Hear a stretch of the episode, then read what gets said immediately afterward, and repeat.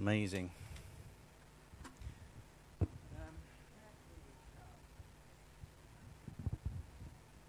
Bit feng shui, I know, but feels better over here.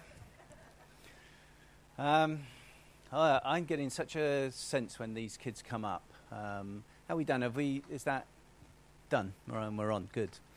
Uh, I just wanted that recorded. Uh, those declarations over Lottie, and uh, I'll add a, a, little bit into it actually because um, I am I'm getting such a sort of burning sensation in me that there is a generation of children that have been born recently and are being born at the moment and will be born shortly that are just going to be world changers.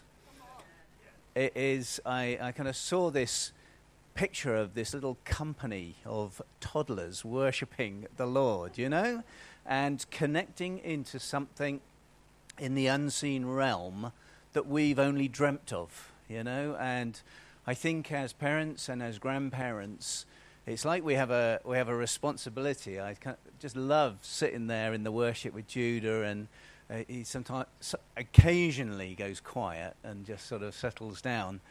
But to just put my hand on him and just say, Father, come and fill him with your Holy Spirit, even from this age, and really just pray for him and bless him and see him step up.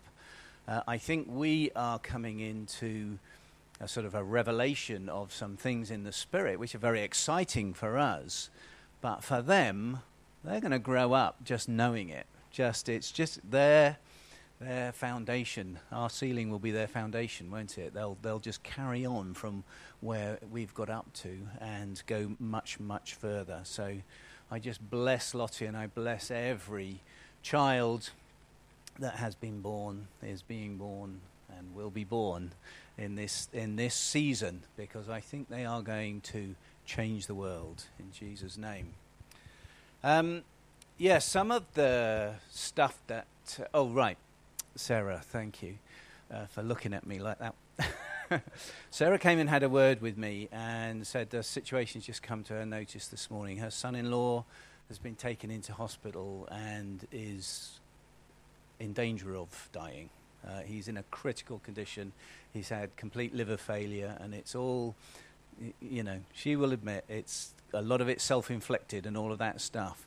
But I believe we can arrest this because God has a plan for every single person's life, and He doesn't judge us for what we've done. He doesn't do that. He, he always receives us with open arms. So, would you just stand with me a moment and let us just. Uh, his name's Sebastian, Sebi. And so, Father, we just come in the name of Jesus and we use the authority that you have given us through Jesus dying on the cross to just reach out and impart your love and your power to Sebastian this morning. And we just declare that he will live, he will not die. We just call for a reversal of the damage that's done. We call for an awakening in his spirit that will begin to just let his spirit come to life in the name of Jesus, and that any damage that has been done will begin to be regenerated. Even now, as we speak, we just release your power, your grace, and your mercy. Father, thank you for the love that you poured out on us when we didn't deserve it. And we just say, pour it out right now upon Sebastian, wherever he is, whatever's happening, in Jesus' name we say, Sebi, there's good news for you. Your sins are forgiven. And in the name of Jesus, we release you from the consequences of your poor choices. And we declare there's mercy instead of judgment for you. We won't judge you. God doesn't judge you. And now we say you can receive the Holy Spirit. You can receive life. You can receive the hope let his room be filled with light right now. In Jesus' name, amen. Amen. Amen. Okay, please be seated. You forgot the important secret ingredient. Wendy Backlund did that on the talk the other day. We were driving down, we're, we're, driving down the road coming back from the Peak District or the, the Dales uh, on Friday, and we were listening to this recording, and suddenly she says, Receive the Holy Spirit. and it's like we almost both had a heart attack and crashed the car. We thought something had fallen off. Oh, dear.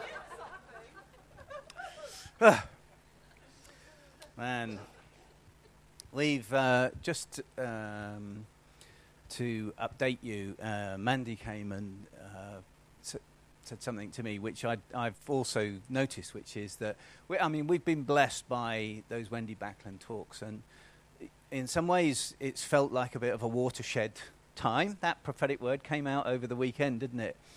Uh, where things are, so, where the water's sort of going one direction, then suddenly it changes and goes another direction because of something that's put in its path. You know, that's what a watershed is, and it, there's been a watershed moment in the way that we think. And I want to actually review some of these things today. A few other people have had a, good, a chance to do that, but I've been processing them quite a lot while I've been away on holiday. And uh, uh, I, it's really sort of impacted the way that I think and the way that I'm aligning myself at the moment. But there is a very good thing on at the moment on the Igniting Hope uh, website. Have you come across it? Wendy Backlund has started a 28 day feasting in the spirit, uh, kind of devotional. And we're on day three today, so you're not far behind. And they're actually very short, they're very manageable. And it's free. My days. Yeah, and you can. Uh, she starts off the week with a little video encouragement and refreshing some of the things that were said, but then sends an email once a day, and it, it, it literally takes five minutes to do. Uh, but I would encourage you to have a look at it. Um, it's on the ignitinghope.com website, and you can just sign up to it and um, receive those encouraging words every day.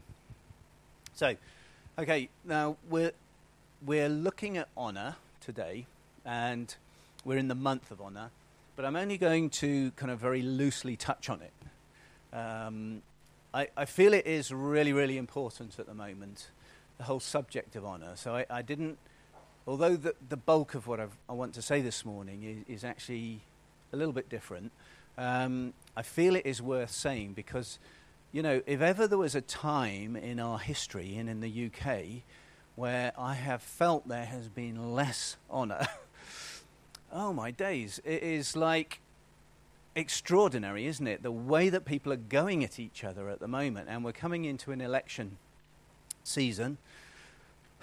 Thank you, Jesus. Um, but those times are not known as the most wholesome times, are they? You know, the whole campaigns quite often are sort of like uh, organized from pointing out how everyone else has gone wrong. It's like the opposite of honor.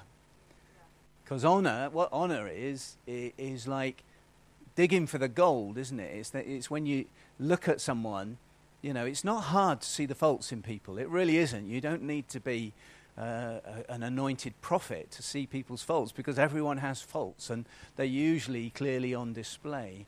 But to see the goodness in people and to see the strength and the character and to dig for that gold within people and big up that gold, man, what an, what an election campaign it would be if instead of pointing out people's faults, all of the parties began to identify the good things about each other, wouldn't it? Wouldn't that be amazing? It would be, you'd be spoilt for choice. Oh man, who do I pick? They're all so good.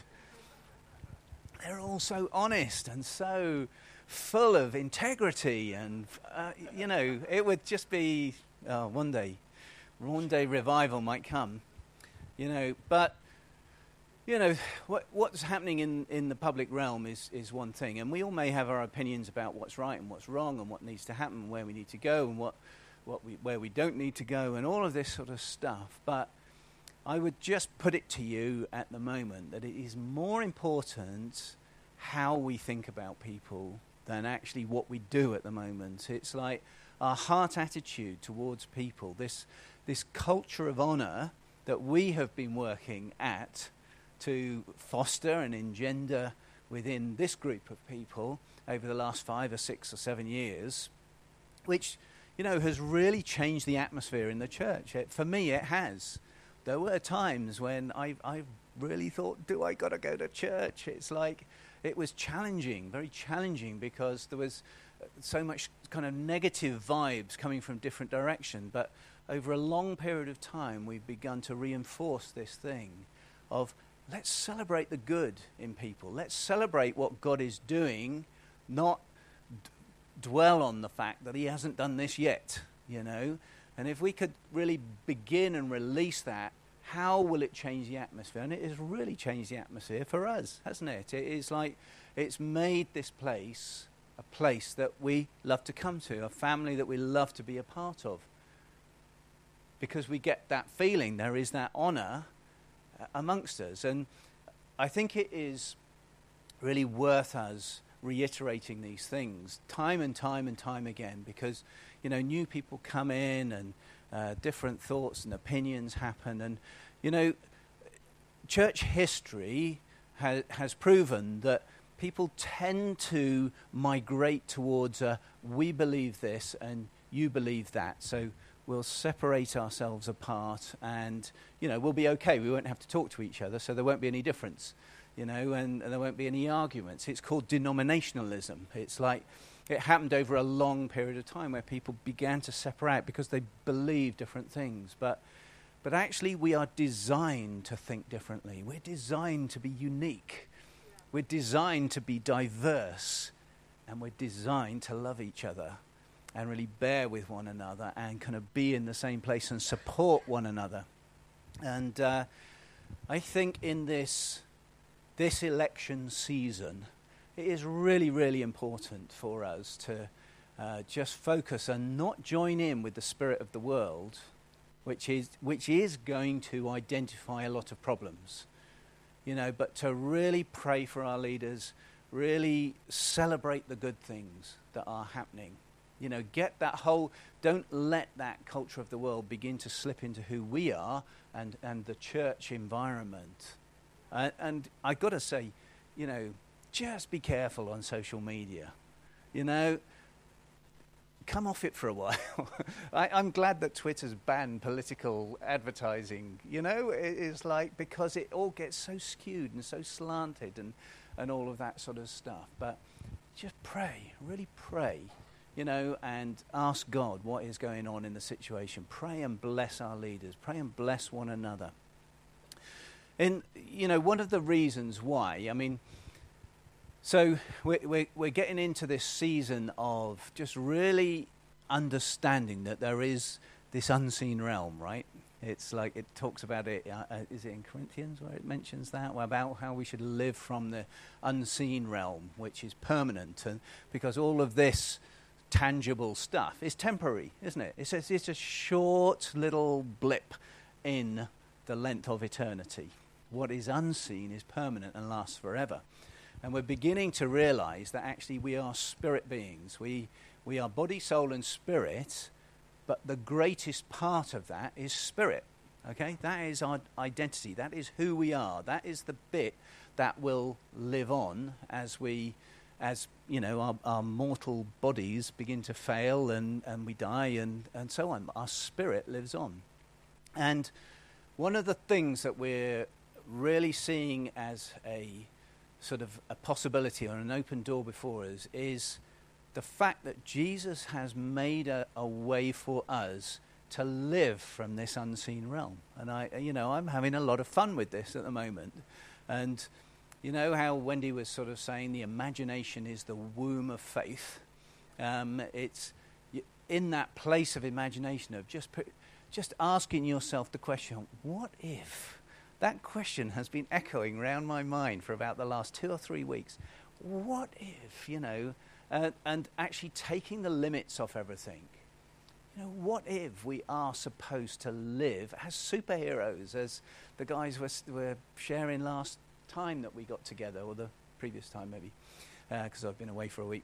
Um, what if we are supposed to really live like that? What if that is our true identity and beginning to imagine it and uh, and I'm just beginning to see now that, you know, when Jesus said, you know, he, he, he did lots of stuff, didn't he? He went around healing the sick, raising the dead, cleansing the lepers, all of that. He commissioned us to do that. He did these things and he said, look, the kingdom of God has come near you in this moment. He was, he was demonstrating what the kingdom is like, okay? And, you know, that kingdom of God is the thing that we, we seek after. I, I'm seeing it as a, a sort of almost like a parallel universe. It, it's there, it's permanently there. It's not a place that we go to when we die, it is somewhere that is here now. And when you read the Bible and read the New Testament, particularly about the kingdom of God, it talks about something that is at hand, you know. It doesn't talk about something in the future. It doesn't talk about something that is unattainable. It actually talks as something that you can see, you know. Uh, the, the scriptures that says, uh, unless you are born again, you will not see the kingdom of God. And, and it talks about something that you can enter into. Unless you change and become like a little child, you won't be able to enter into the kingdom. So it is something that we can see and it is something that we can enter into. And Jesus, in the way that he demonstrated all the good stuff that was going on, all the miracles, all the uh, walking on water, the calming of storms, the, you know, all of these what ifs have been going wild in my imagination. What if we actually have the power to clean up the oceans? What if we actually have the power to reverse global warming? Just not, not through just kind of burning a little bit less fossil fuel, but what if there is a way to actually kind of release that? You know, maybe He has made us more powerful than we think. Anyway, so let's get back to honor for a minute. Honor um, the, the things I just want to highlight about honor is um, how lack of honor can really kind of staunch the flow of the kingdom, um, which kind of stop the flow of the kingdom, okay? Uh, we'll read a couple of scriptures Matthew 13, 54 to 58. If you have your Bibles with you, feel free to turn to it. Um, Matthew 13, 54 to 58. When he, Jesus, had come to his own country, he taught them in the synagogue, so that they were astonished and said, Where did this man get this wisdom and these mighty works? Is this not the carpenter's son? Is he not is not his mother called Mary, and his brother James, Joseph, Simon, and Judas, and his sisters, are they not all with us? Where did this man get these things? And they were offended at him. But Jesus said to him, A prophet is not without honor except in his own country and in his own house. Now, he did not do many mighty works there because of their unbelief. So, you know, there we've got a picture of Jesus, the Son of God, who, who has given up all his uh, kingly uh, entitlements up in heaven and come and taken on the form of a man, been born as a baby into a, into a very kind of lowly existence and grown up. But he's still he's still God. He's still got he's still God in there, but with the limitations of a human frame. And and he was doing things wherever he went, and yet here he could not do many mighty things there because of their unbelief. And it kind of connects in lack of honor with unbelief, doesn't it? And it's uh, oh, that can't can't possibly do that. That's just Phil. You know, he does this every week. He gets up and says this, and nothing ever happens. And you know, this is the this is the this is the thing. This is the familiarity, the uh, the the thing. Oh yeah, we know what's going to happen.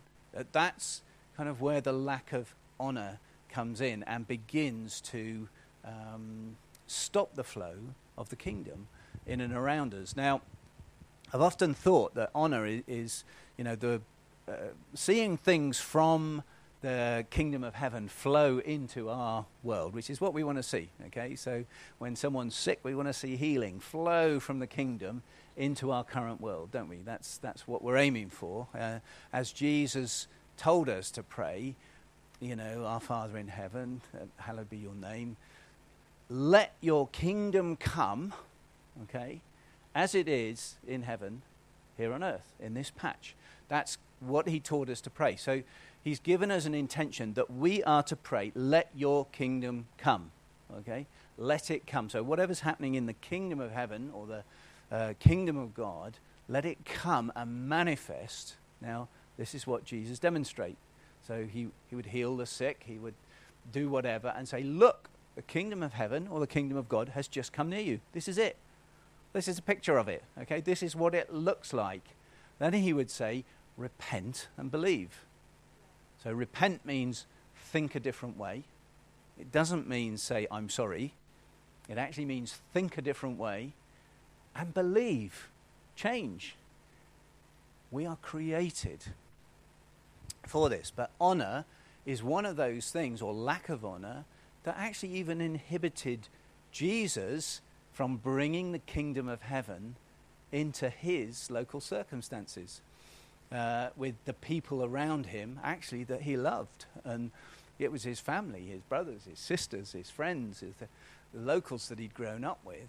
He had some difficulty there because of their lack of honor. And I see that flow of the kingdom coming through a big pipe, and it's got a tap on each end, right? It's got a tap on his end, which he opens up. And if anyone's done any plumbing, you can open a tap on one end, but if you don't open it up on the other end, nothing is going to flow. Nothing will flow. The tap needs to be open on both ends. And sometimes you can have the most anointed, the most called, the most gifted people standing in front of you, but unless your honor tap is turned on, as well as his tap, the kingdom is unable to flow, is unable to come and push out. There's another scripture here which I will just throw in um, as, a, as a kind of what if type thing, uh, but it's 1 Corinthians 11 29, and it's actually Paul giving a little bit of teaching on uh, communion, okay? And so I, I don't want to like completely take this out of context or anything, but I think there's some interesting stuff in it. Um, if you think about it a different way, okay? So nobody, please get offended with me I, am just I'm throwing this out here. So 1 Corinthians 11:29 For if you eat the bread or drink the cup without honoring the body of Christ. So the context of this thing was everyone was coming in to celebrate communion and share a meal together and ever, some people were coming in a bit drunk and they were drinking it all down, and some people were getting all the food and having five slices of pizza, and the, then there weren't any left for the next one, and all of this sort of stuff. There was this thing going on which Paul was addressing actually at the time. Now, this is not me saying you are pizza gluttons, okay? but, so if you eat the bread or drink the cup without honoring the body of Christ, now the body of Christ is us, isn't it? We are the body of Christ. Each one of us is a member of that body. So if we honor each other, because you're eating and drinking God's judgment upon yourself, this is why many of you are weak and sick, and some have even died. Okay, now this is a challenging scripture, and I've read it several times. And uh, it challenges me, and I like scriptures that challenge me, I really do. I like wrestling with them. But what if, what if, you know, that whole thing of that flow of the kingdom coming, what if that were flowing wholeheartedly and consistently, not only so that we can turn on a tap when faced with someone with with cancer in front of us and we pray, be healed in Jesus' name, and, and they get when we celebrate, and that becomes a good testimony. But what if that flow was going permanently? And suddenly we begin to not only commission healing for people, but actually we begin to live in divine health. What if we honor the body of Christ so much that that flow is just continuous amongst us? And not a, so then, not only are we firefighting, but actually we're receiving into our own bodies divine health, healing, peace, freedom from anxiety, fear, all of the, the shalom, the whole kind of healing experience, if you like, body, soul, and spirit. What if? Just a what if, okay? He's saying it's because you're not honoring each other that actually there's some sick and there's some weak people amongst you. If we're living in a complete culture of honor where everyone is preferring each other, bigging each other up, being positive with one another. You know, like I see it. You can, you can see it so easily with kids, can't you? Because your heart just bursts when you see them and you just think, I want the best for them. I want them to just grow up and change the world. What if we thought about that about each other all the time? Rather than looking for the negative thing. Rather than thinking, oh, you've just offended me. I'm not, I'm not going to cooperate with that.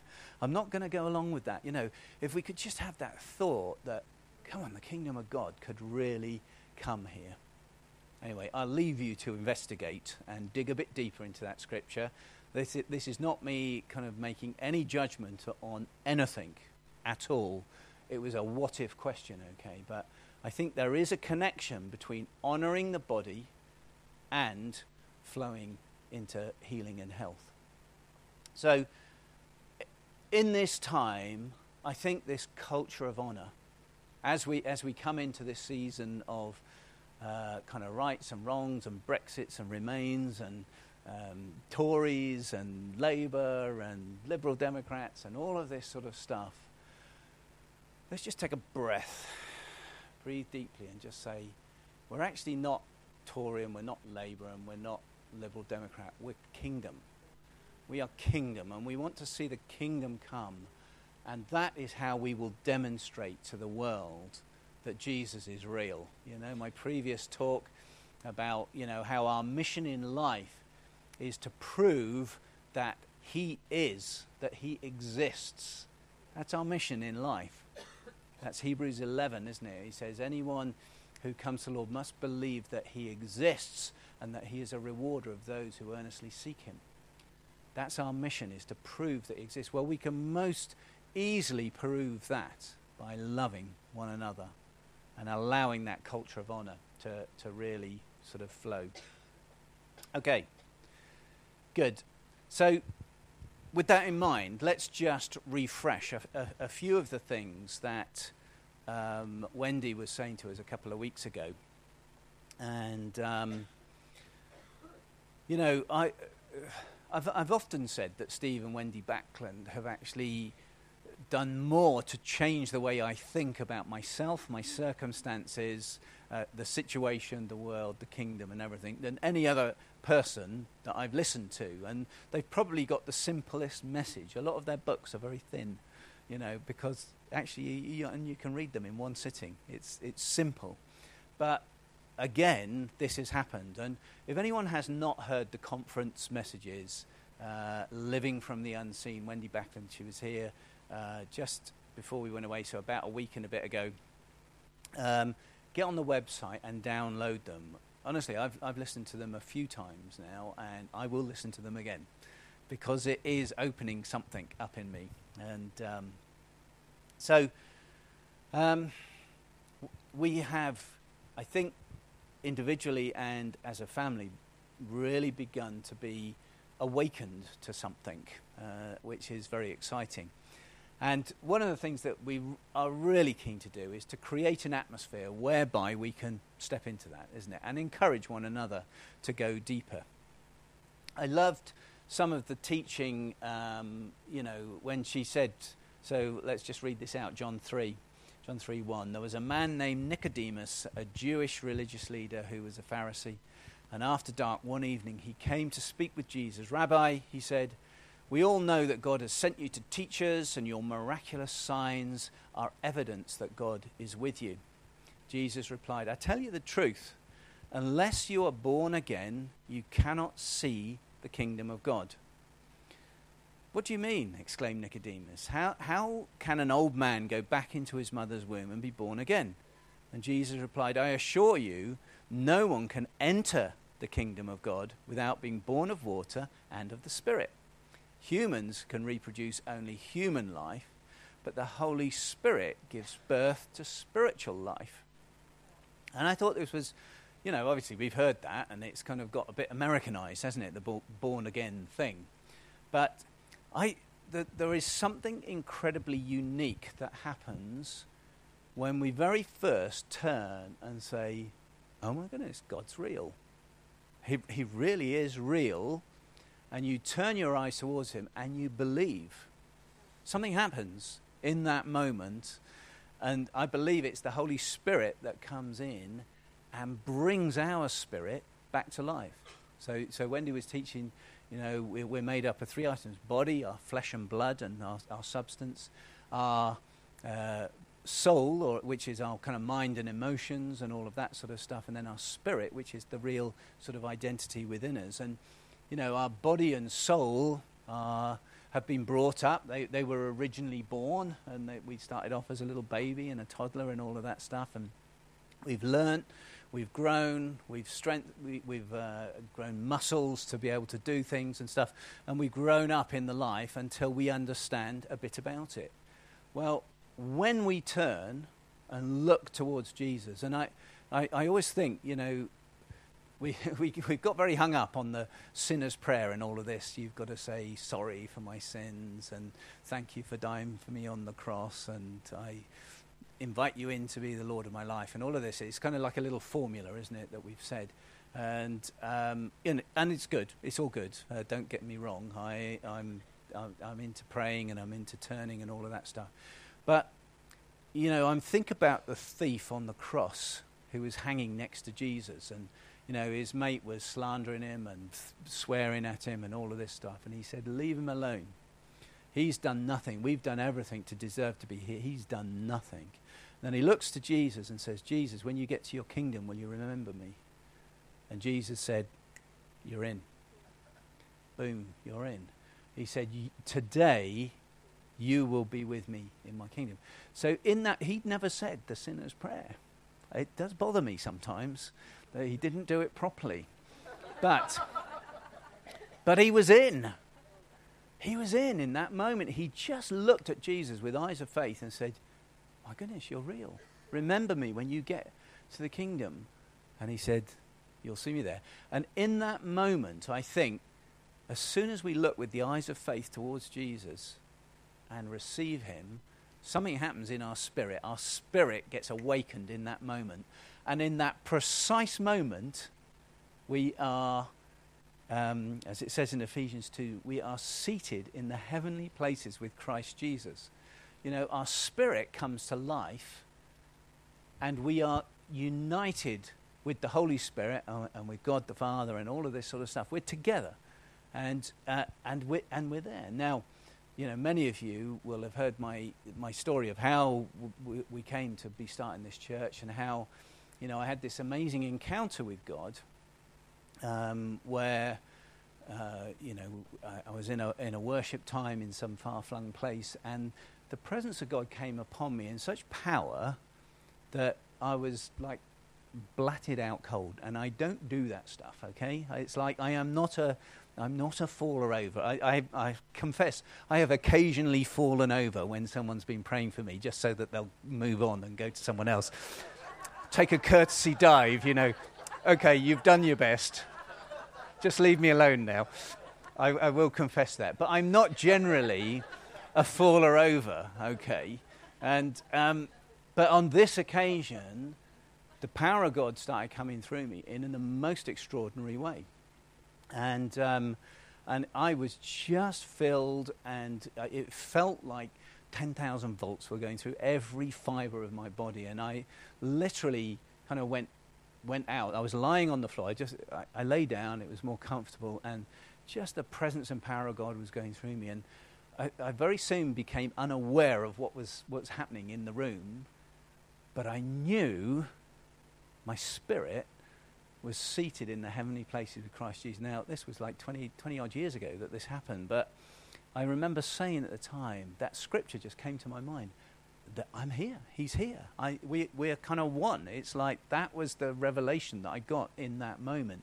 And I always think that God put like 10,000 volts through my body to disable my brain and to disable my body because I have a very overactive brain. I analyze everything, even kind of when the power of God comes on me, you know and I'd be tempted to say, "Oh, that's amazing." I'd, I'd analyze all the way down what is happening to me, you know. But he disabled all of that, and then suddenly I became aware my spirit is seated in the heavenly places with Christ Jesus. Now that is the same for every single one of you. As soon as you looked to Jesus with eyes of faith, something was reborn in you. That happened, and that capability was switched on. It's, it's like an awakening. We were listening, uh, I was talking to the guys this morning. I, Alistair, I saw you. Where are you?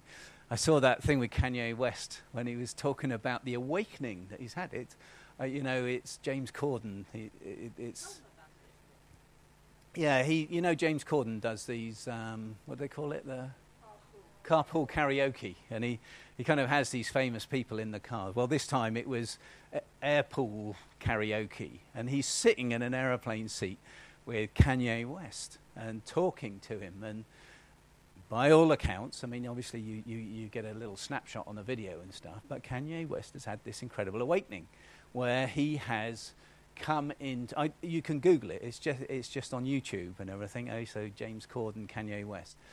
But he's sitting on this aeroplane talking about this experience he's had where it says, look, and James Corden uh, sort of like talks to him and says, look, what are people going to say that, you know, less than two years ago you were standing up on the award ceremony with a bottle of Hennessy in your hand and, you know, kind of doing all sorts of things. And, and now you you want us to believe that you're, you've, you've suddenly changed and become this person and, you know, he's getting involved in church and all of that. And he said, would you, di- would you dispute that there are two different states? You know, when you go to bed at night and you go to sleep, you're asleep. And then in the morning, something happens and you wake up. And he said, That's what it's happened to me. It's like I've just woken up. I've just, the lights have come on and I've, and that old thing you know, and he doesn't pretend he's going to be perfect. He doesn't pretend he's not going to ever make a mistake again. And, you know, if you listen to it, there's lots of quite offensive things in it about finance and stuff like that, which you'll need to process. But essentially, something has come alive in him, and it's really worth a watch. I would, I would kind of recommend that to you. So, when we just look with the eyes of faith towards Jesus, something comes alive in us. But the the exciting thing about that, and the revelation that came to me over the weekend, was you don't suddenly get born as an adult into the spiritual world where you, where you know how everything works. When you're born again, you're a blooming baby. You know, babies can't do much other than eat, poop, and sleep. It's like, and you're back to sort of square one, and we have to learn what it's like to live in the spiritual world, living from the unseen realm. And I, I found that so helpful. And, you know, how, like, even in the physical world, when, when a baby is born and it's kind of walking uh, or, or trying to walk, it, it has to learn it. It has to go through the motions. It has to get up and fall down and get up and fall down and get up and fall down. And, you know, it kind of goes on for some time. And sometimes it can be a bit discouraging. But eventually it gets the hang of it. And it's just like that in the spiritual world. We don't immediately have access to everything. We have to learn. We have to try. We have to get it wrong. And then we have to, you know, receive a bit of correction and a bit of encouragement and all of that sort of stuff. And I found that really, really helpful. You know, sometimes we can, when you hear it uh, of like in the encounter that I had all those years ago and stuff, you say, oh, yeah God's on the outside. What we need is a bit of zappage. God's going to come and do something, and then everything's going to be okay, you know? I've just got this really strong feeling now that He has given us everything that we need. He has made the way open to the kingdom. You know, Jesus uh, said, didn't he? Where was that? That's just come to mind. Yeah, Jesus in John 10 says, I am the gate. Uh, those who come in through me will be saved. They will come in and out freely. It's like Jesus has made a way open for us to access the things of the kingdom. It, it's there, but we just don't know how to do it. We kind of, you know, because we've stood up once and said, you know, prayed for someone to be healed and it hasn't worked, we say, oh, well, it obviously doesn't work. I'm obviously not a healer. That's a bit like saying a baby, well, it's obviously not a walker, you know, because it fell over the first time. No, you get up and you try again and you, you begin to understand. We have to learn those experiences. I don't think these things are necessarily going to come through being zapped externally, but more through revelation and awareness of who we are in Christ and what He has won for us and what we have exact access to. Now, you know, some people, like myself, have had uh, some extraordinary uh, things happen, you know, like the, this encounter with God and everything. So, why is that? Well, there's two reasons that could be. One is I'm more dense than the rest of you and need something to actually get me into that place more than the rest of you. The second thing is, I think sometimes when he has called people to lead and teach and to, you know, make a way into something, he has to break in. You see, I was such an analytical person. I was living so much from from analysis and from my engineering background and the here and now, the solid flesh, the rational, the, the, the knowledge, the what we learn, and, and all of this sort of stuff that I needed to break out of it. And he, ne- he knew what I was called to do, and therefore he intervened with me and gave me a taste of something. I thought, this is legal, this is possible. We can, this is a place that we can live from. And I'm here kind of saying, come on, guys, I think we've all got access to this. So, anyway, and of course, that happened uh, with an, another example of that is uh, Jacob, wasn't it? When he was kind of going along and he had a purpose and a call in God. And, um, well, let's just read it Genesis 28. Meanwhile, Jacob left Beersheba and traveled towards Haran. At sundown, he arrived at a good place to set up camp, and he stopped there for the night, and Jacob found a stone to rest his head against, and he lay down to sleep. As he slept, he dreamt of a stairway that reached up from earth to heaven, and he saw the angels going up and down the stairway. And at the top of the stairway, the Lord said, I am the Lord, the God of your grandfather Abraham, the God of your father Isaac. The ground you're lying on belongs to you. I am giving it to you and your descendants, and your descendants will be as numerous as the dust of the earth. They will spread out in all directions to the west, to the east, to the north, the south, and all the families of the earth will be blessed through you and your descendants. And what's more, I am with you and will protect you wherever you go. And one day I'll bring you back to this land, and I will not leave you until I have finished giving you everything I have promised to you. And Jacob awoke from his sleep and said, Surely God was in this place. I wasn't even aware of it. Surely I was in the house of God and didn't perceive it. You know, this really um, uh, confirms something in me, you know, about. I, on the very first one of those Wendy talks, she quoted this scripture, 2 Peter 1 4, uh, which says, By his divine power, God has given us everything we need for a godly life. That's the We've got access, you know. We, he's given us everything that we need for a godly life. We have received all this by coming to know Him, the one who called Himself to us by means of His marvelous glory and excellence. And because of His glory and excellence, He has given us great and precious promises. These are the promises that enable us to share in His divine nature. I have never read that before. It's the promises that He gives to us. Now, think, back to Jacob. He's having this, he's merrily going along, enjoying his life. He's thinking, I'll just lay down, have a few 40 winks and stuff. And suddenly God breaks in in a dream and gives him a promise I'm going to bless you so that all of the descendants, all the nations of the earth will be blessed and your descendants will be numerous. Suddenly he's got a promise. Do you remember me saying a couple of weeks ago when I was talking? It's like there seems to be this pattern where God picks people who are suitably unqualified to do the job. Okay, that you know, like you, you just talk Moses and Gideon, they were just not suitable for the job. You, they would have not got through the first stage of the interview process these days. Moses couldn't speak. Gideon was a scaredy cat. You know, a lot of people had, th- but he, he picks people. He picks the weak things to confound the strong, and the foolish things to shame the wise, doesn't he? Doesn't sound quite right, but that's the gist of it. Um, and he does so. He picks someone who's not suited to the job.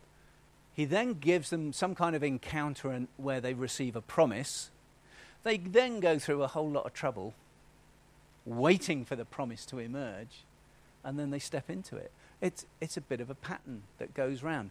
But this one, this scripture here, 2 Peter 1 4, it shows it's through those promises that's how we participate and partake in the divine nature of God. And it makes sense of some of the things God said to me, saying things that are impossible, that you can't possibly do in your own strength. It's through the promises that we partake in the divine nature of God. So, he gives us those things to spur us on, to make us dig deeper. And, you know, I, I would say, whatever it is you're facing at the moment, whatever, everyone's kind of facing some things that they need to kind of get through, don't they? It's like, it's life. You know, in this world you will have trouble, Jesus said, but fear not, for I have overcome the world. Every one of those things is designed to make us dig deep and pull on the kingdom, to bring through the resources from the kingdom of heaven. It's kind of like there's this parallel world there with a little doorway. Jesus is the doorway, we know that. He's opened it up for us, and we can go through, and there's everything we need there.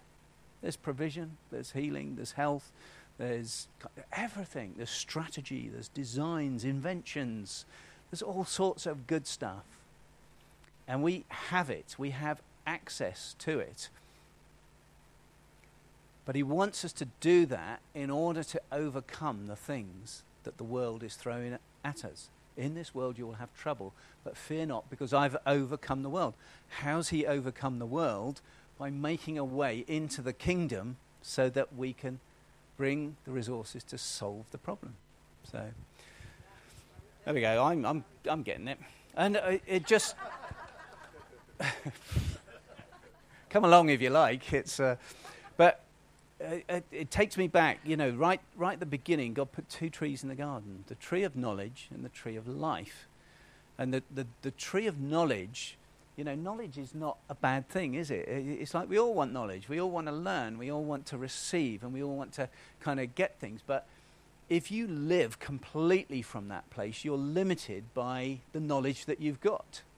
And the only way to get any further is to get, you know, get more knowledge and to work more hours or to, or whatever. But actually, we're designed to live from the tree of life, which is a, a place that flows, where there's a constant flow of revelation and resource to allow us to step into things that are completely impossible. Whoa. Yeah. So, I've said that, I've said that, I've said that. And it just kind of strikes me that the, you know, like the healing well, for example, we, we talk about the healing well. I've had a prophetic word that there's a healing well, an ancient well in the land and it is this is Isabel prophesying over me saying it's appointed to you to open it up. Now, it, immediately I'm thinking it's over there somewhere, you know, and we've got a it, it's a regional thing. It's something, and he's given me some staff to say open up well and all of that. All of a sudden, I'm starting thinking, oh my goodness, perhaps the well's in me. Perhaps that's it by getting access to the unseen realm and appropriating the resources through it and releasing it into my own life and overflowing into the lives of others. This whole blessed to be a blessing uh, idea. Maybe I am the well. Maybe you are the well. Maybe you are the well. All of us. Maybe we are the ones. That's why Jesus never said, Go and pray that the sick will be healed. He never said that. He said, Go and heal the sick. Go and raise the dead. Cleanse the leper. He didn't say, ask the Father to do it. He said, you do it. Because he'd made the way open to get that stuff. John 7:38 says, "He who believes in me will have rivers of living water flowing from their middle, from their inmost being." Good. That's a better translation.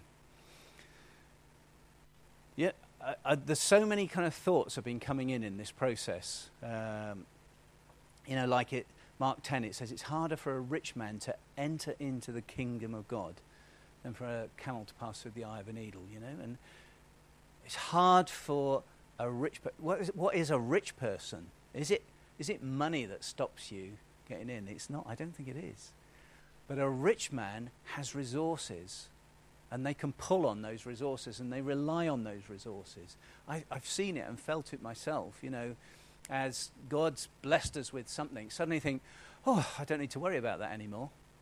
You know, it's like something on the inside switches off. But when we kind of have nothing, everything's kind of really pulling on heaven, really going for it.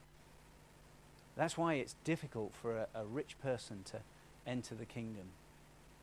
And he also says in Luke 18 16, the kingdom of God belongs to those who are like these little children. I tell you the truth, anyone who doesn't receive the kingdom of God like a child will never enter into it.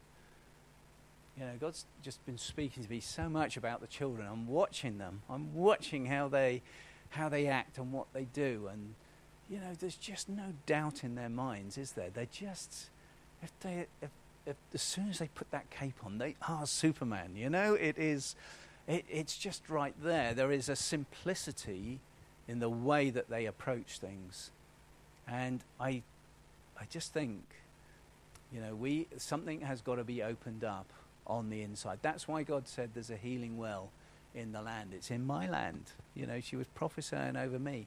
It needs opening up, and you need to just realize that the way is open for you.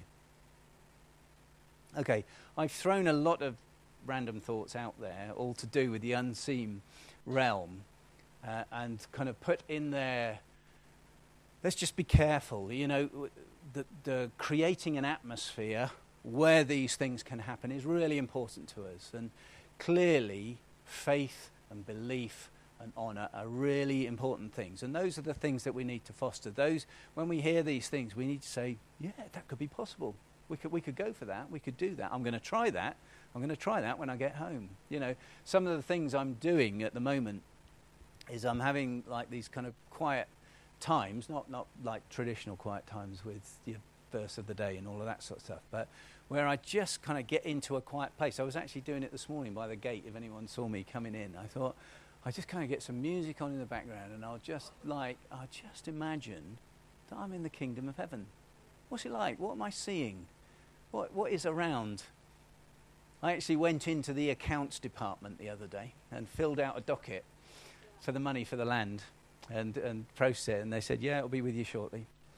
And uh, that was, that's happening in my imagination, okay? That's me just allowing things to begin what is it like? What is having access to this resources like? And this is somewhere that we've got to go. All right, I think I'm done. Let's, uh, let's just stand.